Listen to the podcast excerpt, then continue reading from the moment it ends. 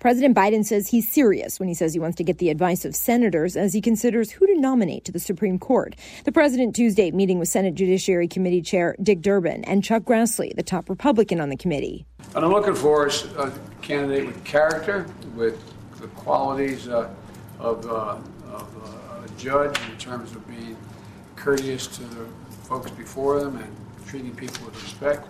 President Biden reiterating he intends to make his decision on a nominee by the end of this month. Karen Travers, ABC News, Washington.